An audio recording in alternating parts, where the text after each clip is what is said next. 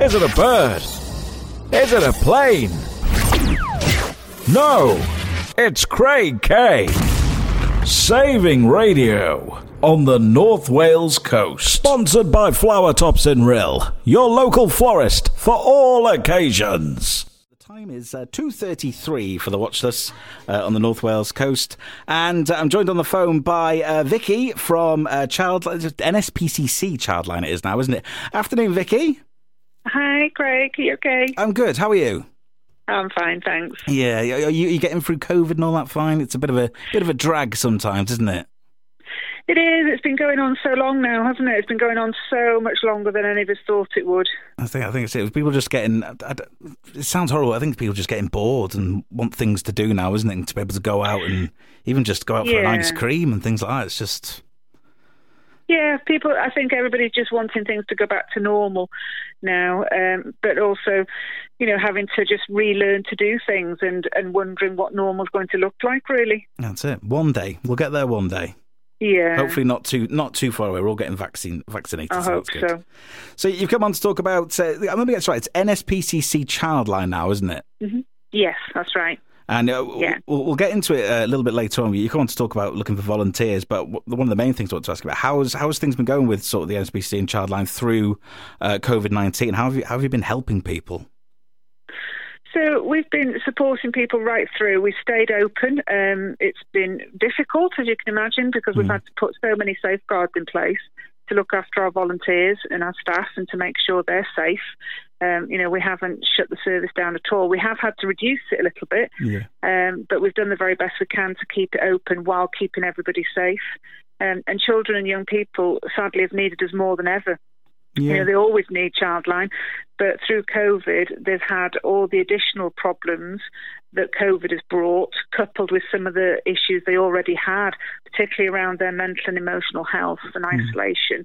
And of course, COVID added to that, because for children, I mean, a year has been a long time for adults, but you can imagine for a child or a young person, a year is a lifetime, isn't it? Yeah, well, they're so sort of used to routines as well of school and things, and it would play on their mental health because they're not there, they're not seeing friends, and they're not doing what they're sort of used to if they're that age of school, I guess.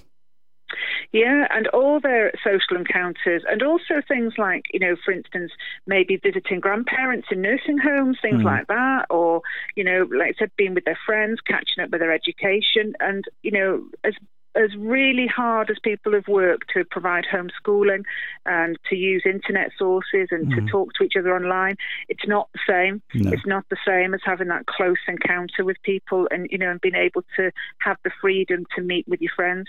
And also, sadly, for a lot of children and young people, home isn't a safe place. Yeah, of course. Sometimes we forget that home isn't the happy, safe place we'd all wish it was. Mm. And for some, school was that moment of respite from the troubles and abuse at home. That's it, it's true. I think as well as adults, we look back to when we were kids at school and we probably think, oh great, you've got time off at school, you should be really happy. But for some kids, it's, yeah, like you said, it could be not a nice time to be at home. Some children don't like being at home, want to be outdoors, and they can't do things either.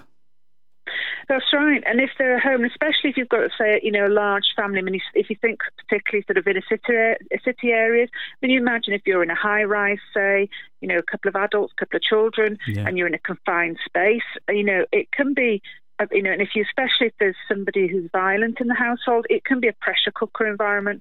And if there's nowhere to go, I mean, in North Wales, you know, we do have some more open spaces, but it's just as much of an issue in North Wales where people have been confined and locked in. And if you couple that with people who've had to be furloughed or they've maybe lost their jobs, you know, the strain on children and young people, that knock-on effect for children and young people is there as well. And some of them that contact us already had some mental and emotional struggles.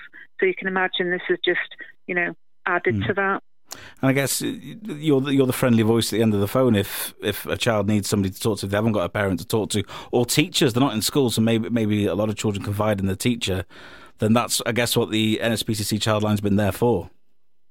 Yeah, and a lot of children, young people are telling us that, you know, we've been the only people because a lot of the professional services like CAMHS and NHS and services are so overworked.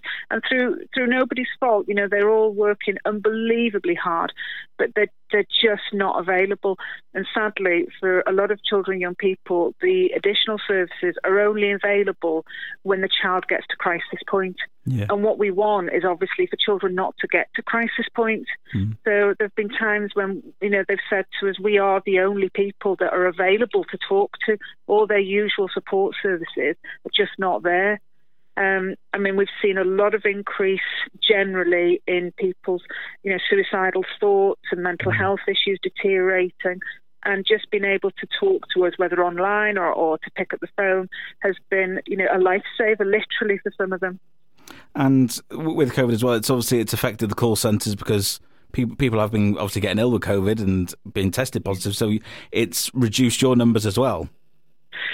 Quite dramatically. I mean, in North Wales and our Prestatyn base, our numbers dropped by 50%, and that was for a range of reasons. One being some of our volunteers are obviously older themselves, so they've had to shield and they've had to withdraw from being able to come into the base. Some had to leave for different reasons because they may be key workers themselves, but, you know, they're overworked and had to go. So there's all sorts of reasons why our volunteer numbers have dropped. But also the physical capacity of the base, because of social distancing, we can't have people sat as close to each other. There's all sorts of reasons. So we are in, you know, quite serious need of more volunteers. And despite, you know, our recent recruitment campaigns, and people have responded fantastically well, and we are really, really grateful. But at this stage, we've not even replaced the people that we've lost. Yeah. And we already needed more people. So, we are in real need of more help from people. Okay, so what you come on today to talk about as well is recruiting new volunteers. Do people need any sort of background skills before they're recruited, or can anyone sort of come to the table, as they say, like... become a volunteer? Yeah, we're open to anybody. Obviously, you know, having an interest in children's welfare is crucial, and having a good solid background and good values. And that's what matters to us more than anything, because we have a very specific way of working in Childline. So we provide a very in-depth and thorough training. And sometimes people do have a misconception about Childline. They think that they have to come with lots of qualifications already, which they don't, because we do all the training. But also sometimes people are very nervous. They think, oh my God, I couldn't listen to that. I couldn't listen to people talking about abuse. And yes, it is difficult. Of course it is. And some of the things that people have to listen to are not easy. But we do provide an immense amount of support, and nobody is ever left on a phone or an online contact without the support. The paid supervisors are there on shift every single minute of the shift, and there is always somebody there. And if people get through part of their training and perhaps we don't feel they're quite ready or they need to rethink it, there's other roles that people can do. So, I mean, I can't count how many people I've spoken to publicly who say, oh, I often think about it, but I'm not sure. Yeah. I would say to people, don't worry, because just try. And if we don't think you're suitable or you don't think you're suitable after we've discussed it, that's okay. It's not the end of the world. It's more important that if you've got that real desire to do it and you wonder whether it is for you, then do it, try it. Do you think it's sort of the anxiety of being thrown in at the deep end? People think that you work for a call centre and that's it. You turn up that day and you're on the phone with no sort of training. I think sometimes I do wonder if people worry about that, yeah. But our training is very, very thorough. So you have your classroom training, and some of it we do now online, of course, because of COVID. But normally it would be face-to-face, and we do lots of role play where people have to practice their skills before they're let into the counselling room at all. They will learn the theory, they will learn the particular way that we work. We have a counselling model that we use, so they will learn that in great depth.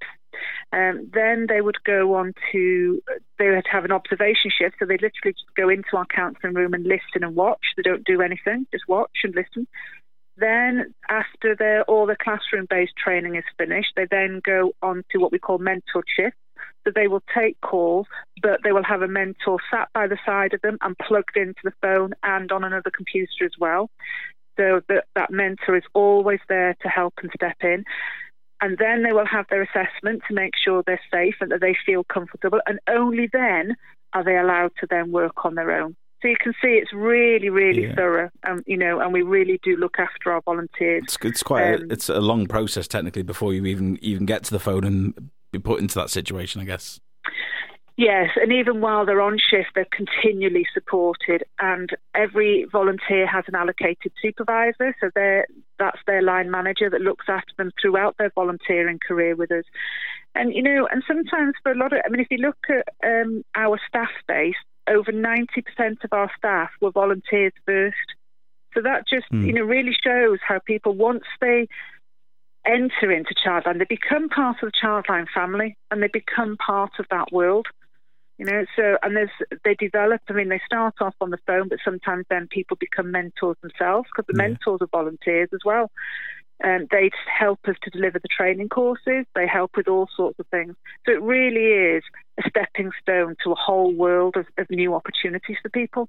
What sort of age do you take from then? Is it from 18 upwards? Because I'm just thinking, would it be good for sort of school leavers, maybe people that are going to university, studying things like psychology and counselling, that sort of thing? Would it be a good platform for them to get experience? Yeah, but we actually start at 16. Oh, right, okay. So, yeah, and sometimes people have said in the past, you know, 16, that's a bit young. But, you know, who's the best people to talk to young people sometimes? 16-year-olds. Yeah, they can relate. You know, they really understand, yeah. And our oldest volunteer that we had that I've known was, he left on his 90th year.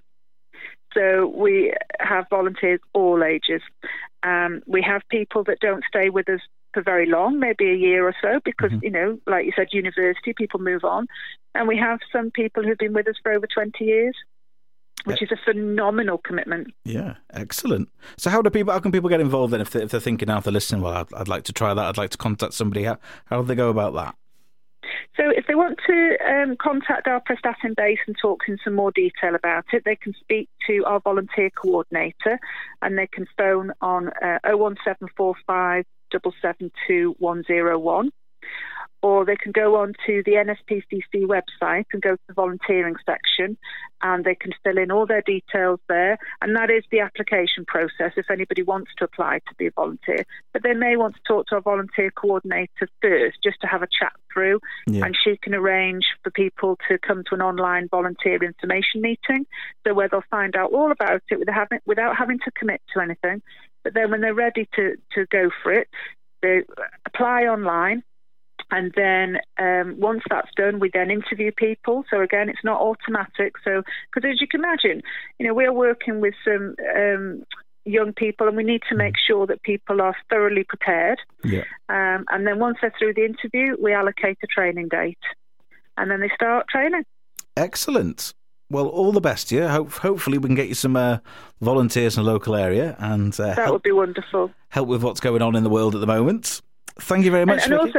Also, I meant to just say, just to remind people that we do pay travel expenses as well, because it's really important that it doesn't cost people to come to us. We do pay travel expenses as well. So it's, but yes, thank you ever so much for your time, and I really appreciate it. No problem. All the best. Thank you, Vicky. Thanks very much. Cheers.